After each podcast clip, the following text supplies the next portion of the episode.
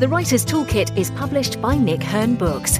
Order direct from the publisher and get 20% off this and other great titles. Visit nickhernbooks.co.uk. Talking practice and process with inspiring playwrights and screenwriters. This is the Writer's Toolkit podcast.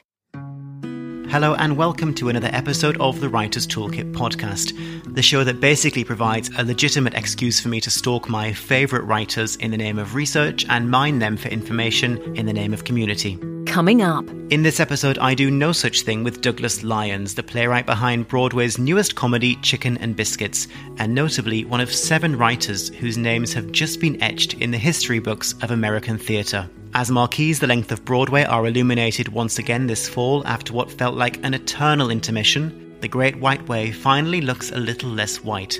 Among the slate of shows opening are seven new plays. Nothing remarkable there except for the fact that all of them were written by black playwrights. Working hard to bring true equality to Broadway and ensure this is not merely a moment of tokenism, Douglas is the founder of the Next Wave Initiative, the developmental branch of the Directors Company, committed to amplifying black voices in American theatre what Jonathan Larson did with Rent, he was on the lookout for new talent and birthed Daphne Rubin Vega and Taye Diggs and Adam Pascal. He started those careers with his work. And so I'm hoping that theater gets back to a place where it aims to do that and allow the new in instead of regurgitating the old. And I feel like if I have any platform, I'm going to continue to look for the unicorns you know, to to take people who are phenomenal and put them in places where they can thrive.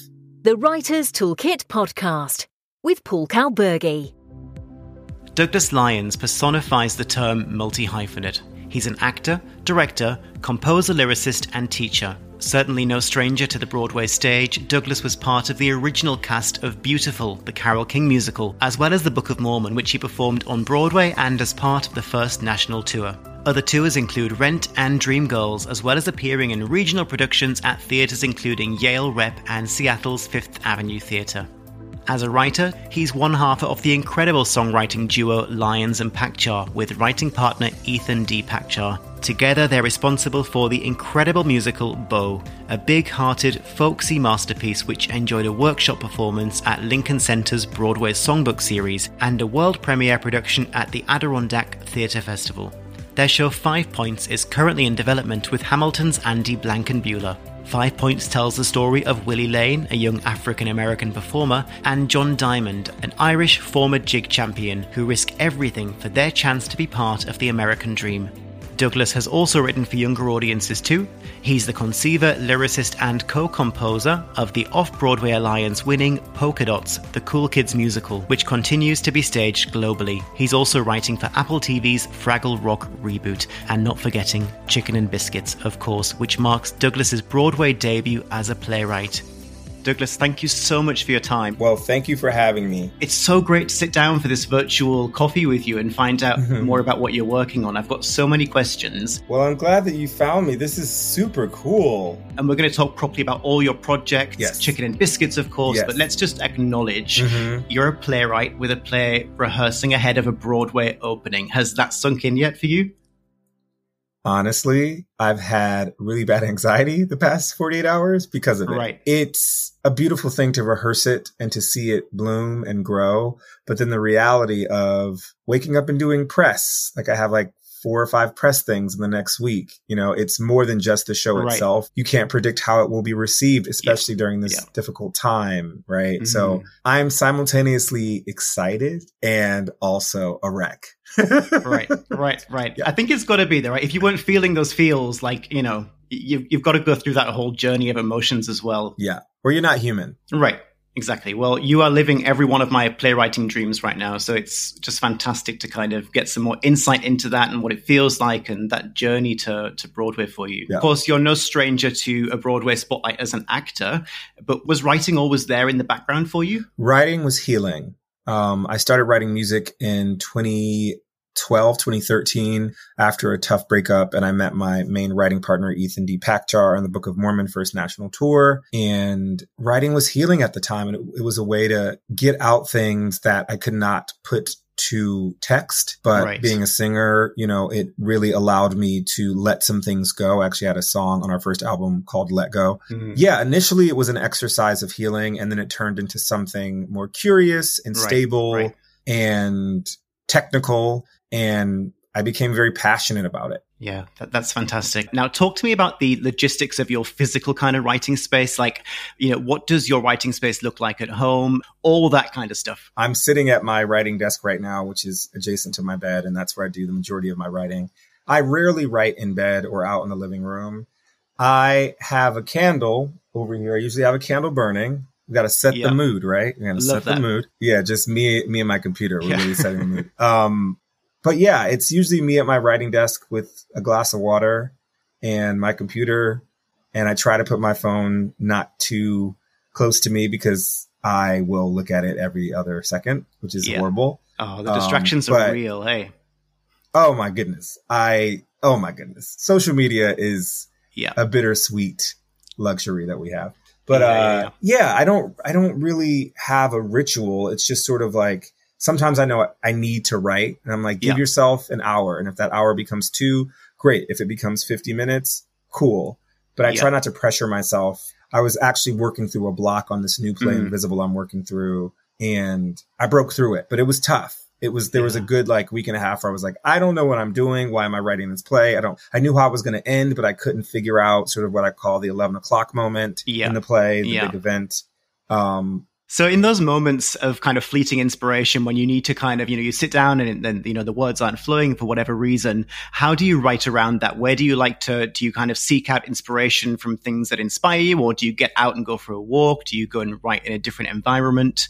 What breaks through that kind of barrier for you, that writing roadblock? I stop writing. I just don't do it. Like I have to feel it. You know, I feel like it's a spirit. Writing is a spirit and a rhythm like I have to be in the right headspace as well. I can't just be like, okay, you're writing today. Like if I'm not feeling it, it's yeah. not going to come on the page. It's yeah. not going to yeah. flow out of me. I have to carve out the time. Mm. I'll maybe write a little bit, but then if it's too late, like I, I give myself office hours, so I will not write okay. very late anymore. So I try to write okay. when I wake up in the morning. So Invisible, okay. this new play I just finished, I would work on, you know, from nine to 12 to one to two, yeah, right? Yeah. And then it was like nine to four. And I got through it, but I don't like to write at night. I okay. used to like to write at night before the pandemic.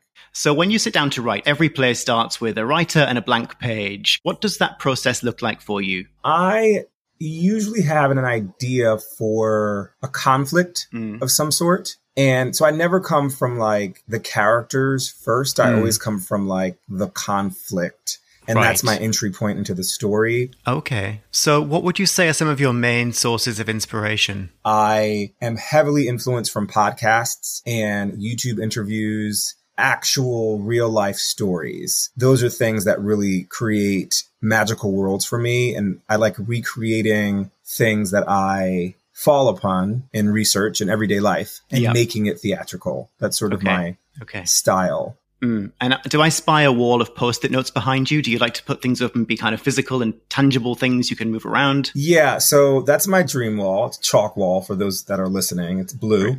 There's yeah. white chalk on it. And during COVID, I was working on so many various things that I had to write them down. So when I spoke with my rep, I could go through the list and not miss things. Um, yeah. cause that's all I was doing during the pandemic was like writing and writing and writing and writing. Mm. It healed me. It kept me alive. It kept me with purpose. It gave me something to wake up to every morning.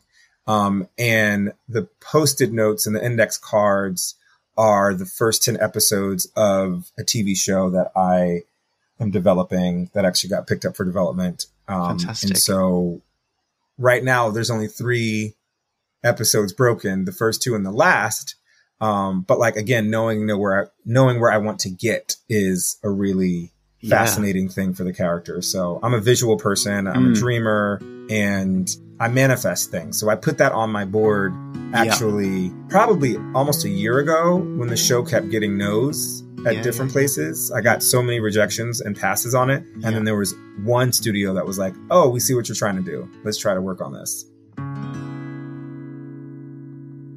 Okay, let's talk about your very exciting project. After living in Texas for a few years, I am definitely missing my Southern comfort food. Um, it's almost brunch mm-hmm. time here, so I think we can dive into some chicken and biscuits now, right? We can. Can you talk a little about the genesis of the play and kind of when the idea first came about for you? It was originally going to be about Kenny and Logan, uh, the queer couple within the play, and Kenny's mother and father, who surprisingly popped up at their apartment unannounced and it was the first time that Logan, Kenny's very Jewish and anxious boyfriend, would meet his very Christian black mother.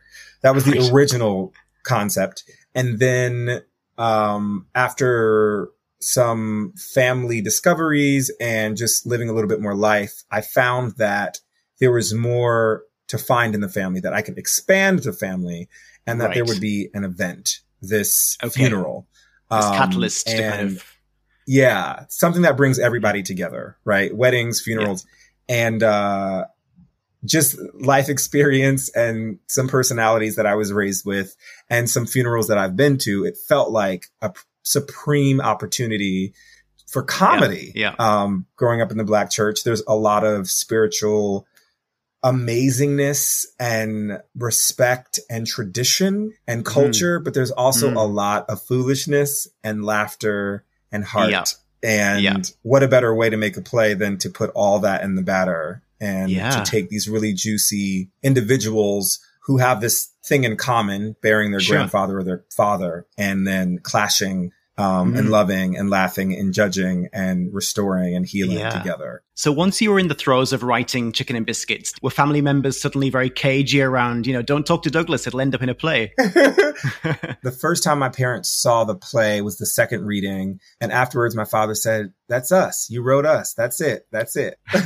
uh, referring to the, the culture. And, um, I don't think I knew what I was writing. I just knew that I wanted it to be fun. Mm. Like I'm tired of seeing specifically black women in the American theater be oppressed and have to endure so much to have a role and right. that they're rarely allowed to just breathe and laugh and cry openly and heal. Like those are not things afforded to black women. Yeah. And after seeing a lot of recent work, I was like, ah, can we flip the script? Can we come up with something that allows the black women that I grew up with to be seen on stage, the, their beauty yeah. and their fashion and their hair and their attitude yeah. and their love. What does that look like? And I think that's what the play was a, a letter to is how can I encapsulate that love and mm. put it mm. on stage alongside these other images that we often yeah. see black people? Definitely. So can you talk us through? Uh, obviously, you know, get, getting a play on Broadway is, you know, the, the dream of many a writer.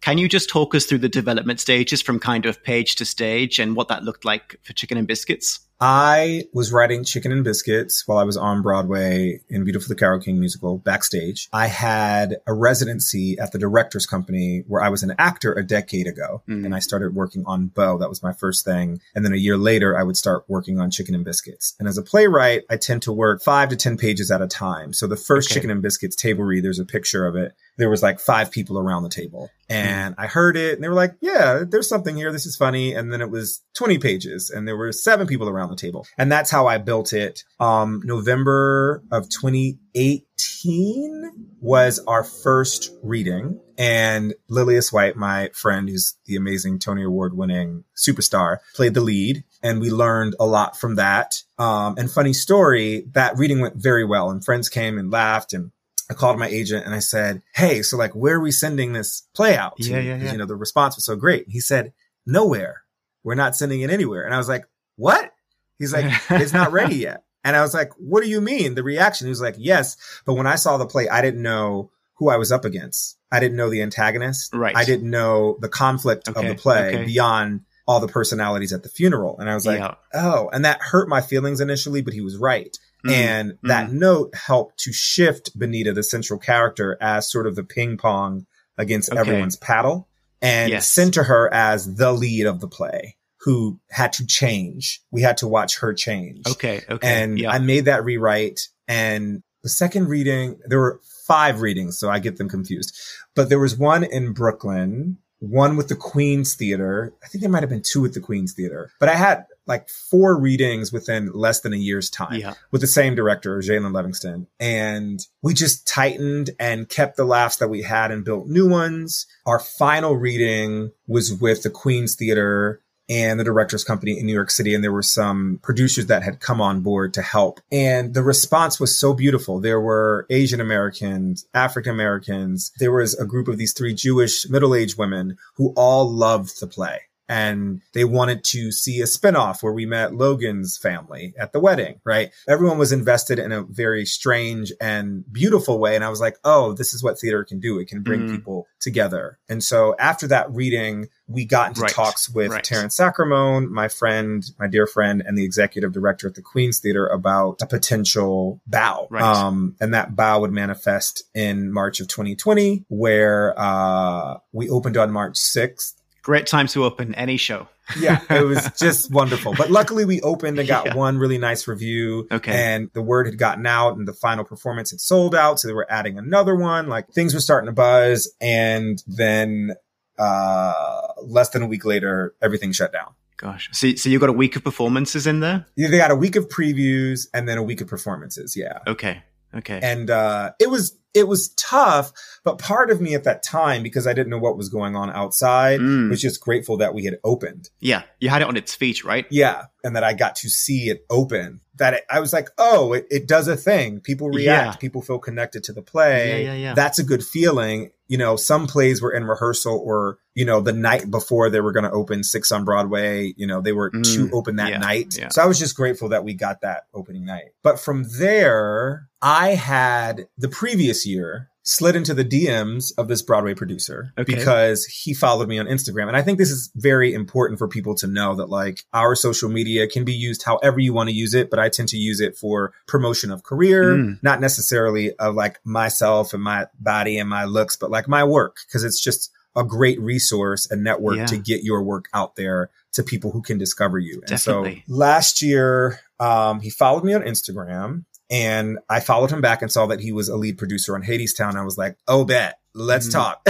Yeah. So yeah. I sent him a message and I was like, I have some shows that I think you should, you know, take a look at. And it took some time, but during the pandemic, I got a message from him saying, Right. Hey, I finally read your stuff and we should talk. Wow. And like May, June during the pandemic and spoke for a whole year. Yeah. Um, I started this organization called the Next Wave Initiative, which is a scholarship program for future Black artists, Hmm. investing in them very early and celebrating them before they have arrived Yeah. in the big business. And so, as a fundraiser for that, we had another reading of it virtually um, Okay. with E59 and the director's company, and that went really well. Yeah. And Yeah. that was the first time people around the world could see it, right? Um, Right. And then shortly thereafter, you know, there were some murmurs of Circle in the Square maybe being opening because American Buffalo had shifted its dates and blah, blah, blah, blah, blah, blah. And then in April of last year, I found myself walking through Circle in the Square, seeing if our set could, you know, fit, but it Oh all gosh. felt Oh so cloudy. Wait, last, no, this year, 2021. This See, year, we've been in the pandemic so I long. know. I don't know. having that to having that notion though must have just been like a, in the middle of the darkest time for so many people was that just like something to hold on to No, I didn't want to hold on to it because our business is so fickle. And so the moment you get really excited about something, it can always be taken away. Mhm. I learned that in this business as well. Like I've had friends, Right. you know, be in the pits of uh, Broadway shows. You know, they were about to originate their first Yeah. chair and then a producer drop out and the entire thing is canceled. So I, I Yeah. allowed myself to be in the moment, but not to be too excited about the future because Okay, it's unknown. okay. And Very there's just no way for you to predict yeah so I didn't get too excited. I was just like, cool, we're in the theater. This is awesome. And then it was like mid May, early June. Privately, we knew that we had the house. But Wow. even that, it just didn't feel. very recently then Oh, this all happened in the past like six months. that's amazing We got literally, it was like, so we're doing this. Casting director, audition, breakdown, that's crazy uh, designers. And I was flying to LA on a trip that I had already planned for vacation, air quotes. And instead of being on vacation, I was in the hotel room watching self tapes and watching auditions. wow Um, and that was like mid June. And then at the end of June, the announcement, June 24th, they announced that it was happening. that's amazing It's so, it's going to be so crazy. Like a, what's so funny at Queens, we were in a black box Right. that could house maybe 85 people. And so to now be in a theater of 700, Mm. I can't even. I'm going to be a wreck when I walk Oh. into that theater the first time.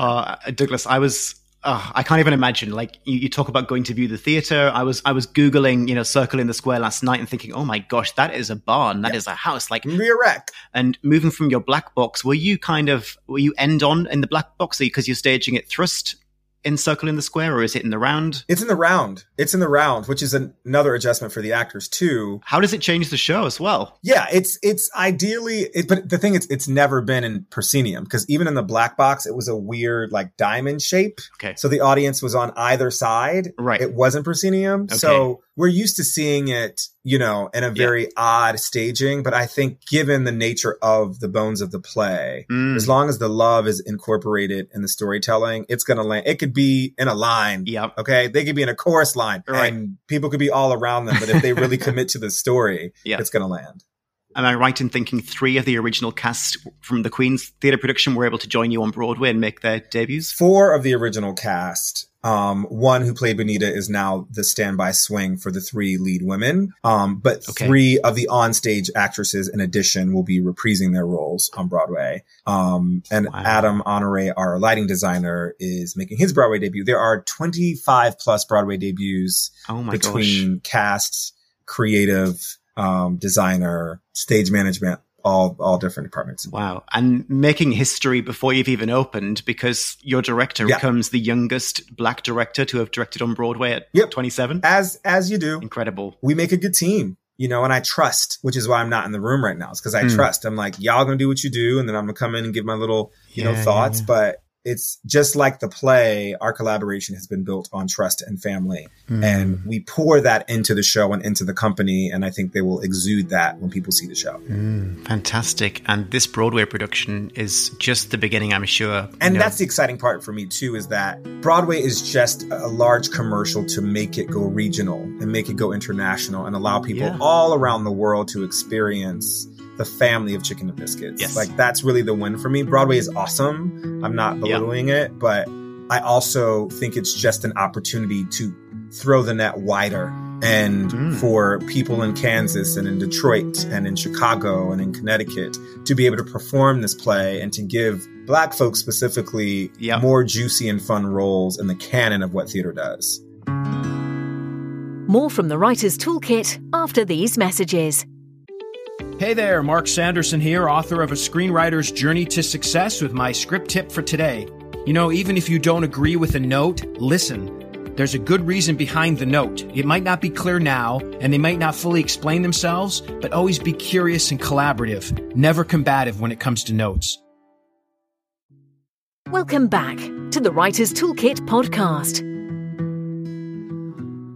Okay, let's talk about Beau. Wow. So, for anyone who hasn't had the world premiere recording on a loop like I have for the last forever, can you tell us a little bit about the show? It is a actor musician piece. Um, seven actor musicians and a drummer. And the evening is their Beau the band, um, their debut of their second album. Um, Ace Baker is the leader of the band, and the evening is this beautiful hybrid of like stand up, concert, musical, rock out, heartfelt storytelling. Um, so everybody in the band plays a memory or facet of his life as he tells his story and how when he went home to bury his mother, he found his Mm. journal from middle school and the entries inspired songs. And so as he's going through the album that evening, we're actually seeing him grow up from 12 year old Ace to 27 year old Ace. And Okay. the mandolin and guitar player plays his bully and the bassist plays his stepfather. And, Yeah. um, you see all these people emerge. You see his story emerge as you receive the music of the album. And so it's, it's a really cool and special Yeah. project. You've said previously in another interview it was very much the shape and form that came to you first. And I love the idea of this ensemble of musicians who have the fluidity to kind of break from song and move into kind of, you know, scene work and dialogue. Did you very much so, see it that way first of all? You you in your head you had this concept of this shape and form of the piece. After seeing Once, I was at like the first preview of Once because at the time I was pretty close with Steve Kazee, who played Guy. Right. And I was like, oh, this is magical. These people are unicorns. They play things, they sing, they act, they dance. I could never do this, but I want to write this. I remember feeling that. Yeah. And so Beau was an exercise. It was the first time I wrote book. And, mm-hmm. you know, with Ethan, I was sort of pitching this project. I was like, I want us to do an actor musician thing. Like, how can we do something? And I went again, being inspired from real life. My friend Harley Jay, who I did rent with, he was my mark on that tour. Okay. Was doing a concert at Rockwood Music Hall in the Lower East Side. And I believe it was a Sunday night, maybe. And I went and saw him and it was him and his wife and a pianist just doing his set. And at one yep. point, he stopped and told a story of his grandfather, this man who um, he lived with during the summers for three weeks at a time in the sticks of Salt Lake City.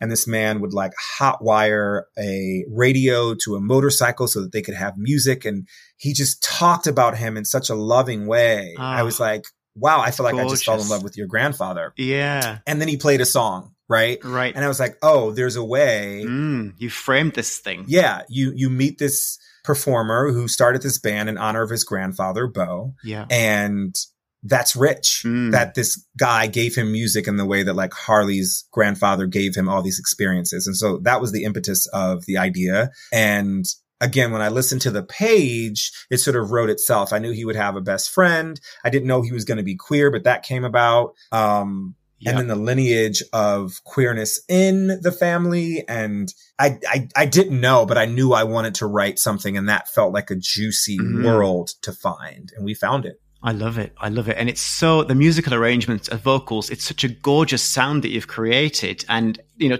this totally original kind of folk influenced pop score.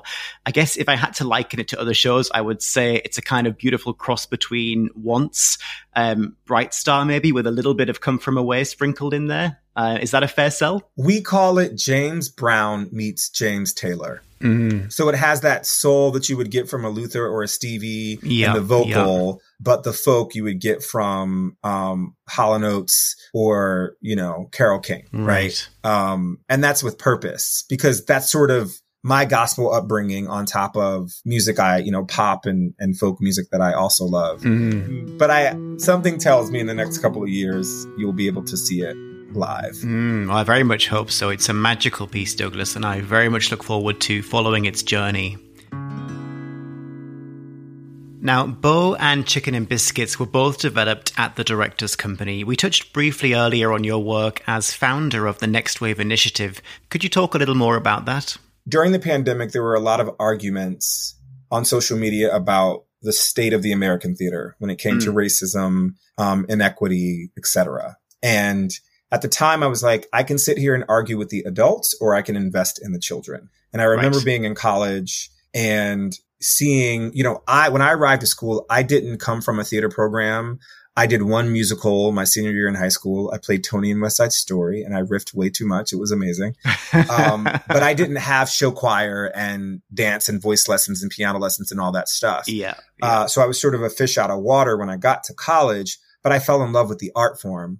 Mm. And I feel like there's a lot of young black artists who are training, but are not seen. They're not right. acknowledged for their greatness potentially ever. And so, you know, going back to the ancestors who have been great, um, Hattie McDaniel, Alvin Ailey, Spike Lee, and Lorraine Hansberry and going, I'm going to honor your legacy by paying it forward to the next generation, mm. right? The next wave of talent and letting them know that they can walk in your footsteps and that they yes. are graduating college with some financial support and already an award to say you should pay attention to this artist. Wow. And we were able to raise over $25,000 um, during the pandemic towards this effort.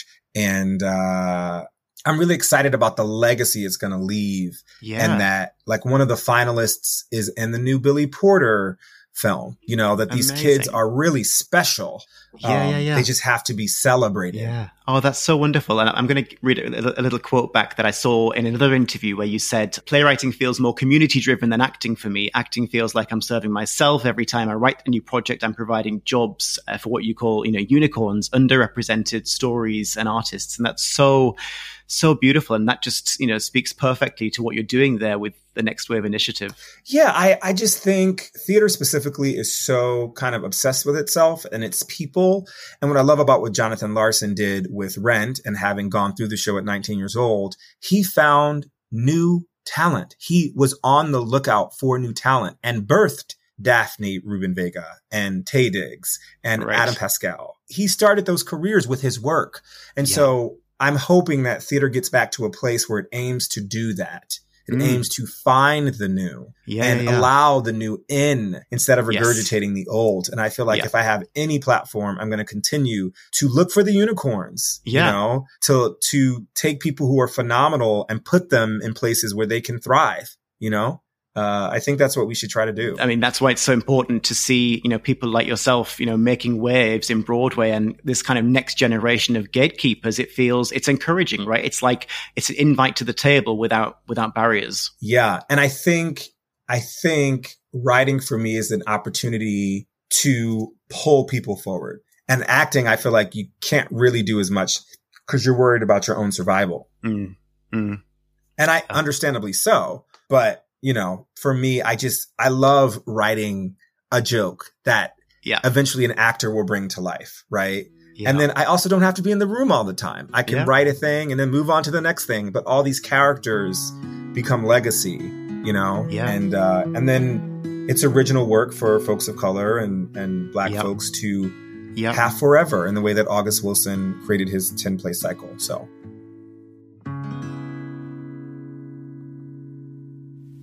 Now, Douglas, you said of your children's musical Polkadots, the Cool Kids musical, that being a cool kid can be as easy as keeping an open mind. Could you talk a little about the inspiration behind the show? Funny story. I had the idea for Polkadots in 2014 fall. It was inspired by a YouTube interview I found with Phylicia Rashad talking about growing up in the Jim Crow South and being a little black girl who had a curiosity for a white only water fountain. That became Lily Polka Dot, Right. Who has curiosity for the square sprinkler, and she's the only polka dot of her kind, right? Yeah, So it's a very yeah. simple story that I then made magical. Um, Yeah. with the theater and I pitched Mm. it to some people. They were like, that's stupid. That sounds stupid. And I was like, okay. And so I put it on a shelf and Yeah. then I call them mosquito bites when these ideas keep coming and nagging at you and they will not go away. 2015, I was like, ah, there's something about this polka dots thing and shapes and diversity and, you know, the innocence of a child being able to recognize that water is the same and that racism Mhm. cannot divide Mhm. nature Right. right and so how how do we impart that knowledge to a generation of kids who really need it who don't know the hate that they're being taught you know and i think again responsibility Yeah. falls on the adults and so um, it felt like an opportunity you know it's also pulled from african american history the little rock nine and ruby bridges and the strength of that and so i think always in some way pulling from the ancestors that have given strength for me personally i have Toni Morrison, Cicely Tyson, and James Baldwin above my writing desk Yes. to just go, you can do it. Like you, they did it. Yes. You can do it. Yeah. And so I love that. I wrote a seven page manifesto of what the world of Polkadots could be. The trees looked more like pineapple Yeah. branches. I had all these things, you know, and I handed it over to Melvin Tunstall III, who was the swing on Beautiful. And I had seen his show Bloom, um, the November before and was blown away by the wit of his book. And I said, I think you should write the book for this. And I had just met this awesome Mm. composer, Greg Borowsky from South Africa. And we had one reading and it took off. Right. I sometimes think musicals and plays, like ideas wise, they get too big. And so it's harder. I call it the music stand test. Can you move people to tears Right. at a music stand? Right. Because if you can do that, the rest is history. And I think everything Yeah, I yeah, write you've got it at is that at a right? music stand test. Because that's just, I know producibility. You know, I have a show that's a cast of four, five, six, seven, and eight. Because I know the smaller the show, the most likely it's going to be produced. Yeah. We're now talking business, but I also carry that brain as well. Is like, yeah, yeah, you have to. You have to write with that in your head. Yeah, you you have to know what you're getting into, you know. And so, yeah, I think the music stand test became evident during Polkadots, and there was an inter. We had two readings. This is August of 2015, and a lot of the lead producers of Beautiful came to see it. Like there was so much love in the room, and we got an offer quickly thereafter to do a bow at the Ivoryton Playhouse, and Carnegie Mellon University also did a one night production in this um, Kaleidoscope festival they had. At this point, we're over 70 productions worldwide. It's Wow. Won awards Wow. in South Africa. It's played Guam. College in Guam did it twice. University of Guam. Shout out to Guam. Like what? Wow. So it's That's beyond us. incredible. Yeah. It shows the reach though, right? Yeah. It's beyond us. children of all backgrounds, you know, coming to watch this, you know, whether they're feeling different because of, you know, race, disability, gender, sexuality, whatever, um, sitting down to watch a show with these messages is just beautiful. During one of the performances, there was during the finale in the aisles, there was this three year old kid dancing in silhouette because the lights were hitting us, right? Dancing, bopping. And I went, Oh my God, she Mm. cannot possibly understand what's being Right. said right now, but she Right. understand there's joy. That's our job. Yeah. Joy. If we Yeah. can give that kid joy every time, that's all I want to do for the rest of my life. And that was a turning point, I think, in my writing career because Mm. on stage during closing, I broke down. I cried, like I cried openly in front of strangers because I was like, this is crazy. Cause it was a different version of power in the theater. I had only felt it as an actor, but there's a power with the pen. Mm. If we use it with intention, if we use it with intention, there's a power in the pen. Gosh, yeah, absolutely. And how wonderful to be to be touching lives like this, young lives. That's going to be just one of many anecdotes. The more you share this story with audiences. Yeah. Uh, during one of our opening weekends of Polkadots at Ivoryton, there was a young black girl who came up to our lead and said, I feel like a polka dot. She was the only black girl in her class. So we're speaking to Right. them. That's who we're speaking to. And I think if we put Yes. ourselves aside, th- this is where I like get so over the politics of Broadway and the Yeah. fame and th- it's like theater is actually a tool to reach Mm, in the mm, same mm. way that like religion or churches, I think, I feel like you can use Yeah. our stories to empower and to uplift. And so I feel like when I'm writing kids material specifically, Yeah. I'm speaking to them. In the case of Beau, we're speaking to queer kids who are contemplating their lives. Yeah. Um, that you can come out on the other side, Yeah, right? Yeah, Um, with chicken and biscuits, we're speaking to black families to say it's okay to go through tough things, but you can heal. You just have to talk about some Mm, stuff and mm. laugh about it. It might Yeah. get ugly, but you're going to come out, right? So right. I think I'm always speaking to someone and using myself as the vessel for the words. Oh, Yeah. Important words, important work, and what a fantastic legacy, Douglas. Yeah, it, for me, it's about legacy. I realized, you know, coming to terms with death and the reality that we're not all here to stay, which is a lyric Mm. in Beau. Um, he said, you know, we didn't come on this earth to stay. We're just passing through. So do it all your way. You never know when it's bound to be your last day. So leave it all in the hay. Yeah. right? I, I'm actually dealing with my fears by writing lyrics about my Mm. hopes. And so I think about legacy and how when Yeah. I am gone, people can listen to these musicals and these lyrics and watch these plays and feel the spirit of who I am in them. Mm, absolutely. And that is the most powerful thing an artist can have. Yeah, That's what, truly. you know, visual art is paintings, right? Yeah, You're yeah. watching right. Van Gogh. You're looking Through the eyes of his work. his soul Yeah. through his art. And that is why I think I've become so passionate about Mm, writing is Yeah. because it feels like an opportunity to inspire but also to leave a legacy.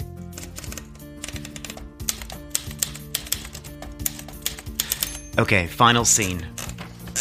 Just a few questions to close with while the credits roll. Awesome. Can you pinpoint a single film, uh, TV show, or book which has had a profound impact on your desire to be a writer and why? Okay, what's interesting is I was watching a lot of This Is Us when I started Beau, which actually informed uh, some of the device because it at one point during Beau, you are watching five actors interact, but they're in three different time periods. And that was because I saw how This Is Us played with time. And I was like, ooh, how do I bring that to the stage? Yeah.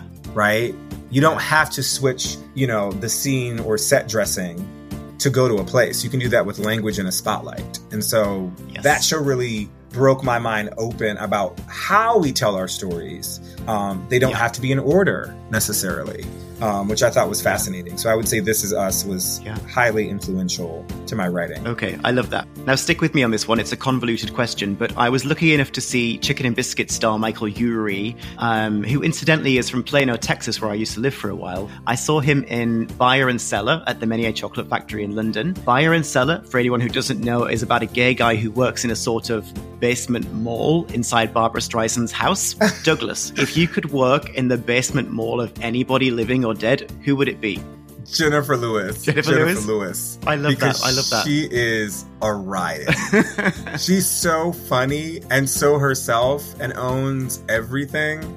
I would say Jennifer Lewis or Viola. Ah. Black women just inspire me. I think they are the miracle of the world. Right. That's why I write for them mostly because I'm like, y'all don't get, you're just Mm. doing this Mm. world. And that's chicken and biscuits, right? That's that's what you've put right there on the stage. That's chicken and biscuits. That's Polkadots, right? Mm, Like inspired from a little black girl. Like Yeah, that. yeah, Yeah, yeah. There's so much strength to be written from the black experience and specifically the black woman experience. Mm. I have to ask you, chicken and biscuits or chicken and waffles? Biscuits. I don't really like waffle. Waffles get soggy. And people call the play chicken and waffles, and I want to slap them. It's called chicken and biscuits. Oh, they've called the play that? Yeah, people are like, congratulations on chicken and waffles. I was like, what's that? That's not the name of the play I came up with, but okay. I love that. I love that. Yeah. Okay, before I let you go, can you leave us with your top tip for maintaining a healthy writing practice? Rest, study, trust, go for it. Love that. Awesome. Brilliant. Douglas, thank you so much for your time. It's been so nice to sit down and chat with you. Thank you for having me. And um, hopefully we can do this in person sometime in New York. We can sit down and grab a coffee. Yes, let me know. Just keep in touch. Thanks, Douglas. Take care. Okay. Cheers then. Be well. How amazing was that to sit down and chat with Douglas just literally weeks before his big Broadway opening? And of course, so lovely to see New York open for business again. Chicken and Biscuits, starring Norm Lewis and Michael Urie, is playing at Circle in the Square Theatre until January 2nd. Of course, in the meantime, you can bask in the gorgeous sound that is Beau, the world premiere recording, wherever you get your music. I promise you'll fall in love with it. I can't promise it won't get stuck in your head. Next time on the Writer's Toolkit podcast. From China Doll to Medea Undone, Marjorie Chan explains how she juggles a prolific writing career with artistic leadership at Toronto's Theatre Passe Muraille. I think it comes to the urgency of the stories I want to tell. You have to start something because the characters won't shut up and they just happen to be going. And you're like, well, wherever I am, I'll just get this down because they're talking. Please follow me on Twitter and Instagram. You'll find me at Paul Kalburgi. You'll also find links for anything mentioned in this episode in the show notes below. Until next time, stay inspired. Thanks for tuning in to this episode of the Writer's Toolkit podcast. Be sure to subscribe wherever you get your podcasts. If you enjoyed this episode, we'd love for you to leave a review and share the link with your friends. This podcast is fueled by coffee. If you'd like to support the show, you'll find the Buy Me a Coffee link in the show notes.